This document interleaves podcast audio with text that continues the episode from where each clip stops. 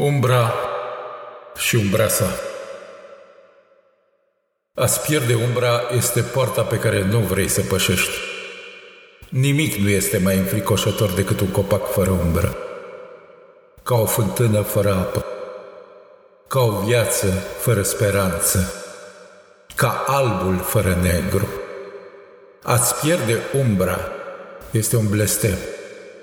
Ca și cum ai putea iubi fără iubirea lui Dumnezeu căci iubirea este ea însăși credința în Dumnezeu.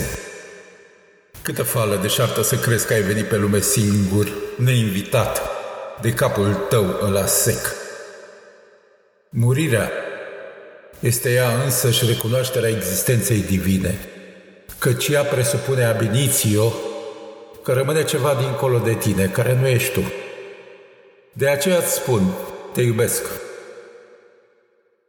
te iubesc așa cum iubesc răsăritul deasupra cântatului cocoșului, mirosind a foc de lemne, și a mămăligă pusă la fiert, și a clopot despicând zare. În brațele mele verzi miroșa regina nopții, a strigăt, a patimă, a speranță, a iarbă și a reavăn. Născută să fii din coasta mea, sânge din curgerea mea, Lacrimă din lumina mea, iubire din iubirea mea, tu ești femeia mea. Umbra de care mă sprijin, stâlpul la casă în care respir a liniște.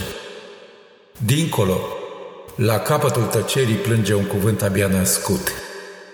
El este umbra vieții, fără el viața nu ar exista, căci el este curgerea. Curgerea este o carte pe care o scrie infinitul de o veșnicie de când cineva, cândva, cumva, a tras primul cuvânt în liniște și a împușcat întunericul. Și astfel a răsărit pe cel prima stea. Așa cum am mai spus, aceasta a fost cuvântul.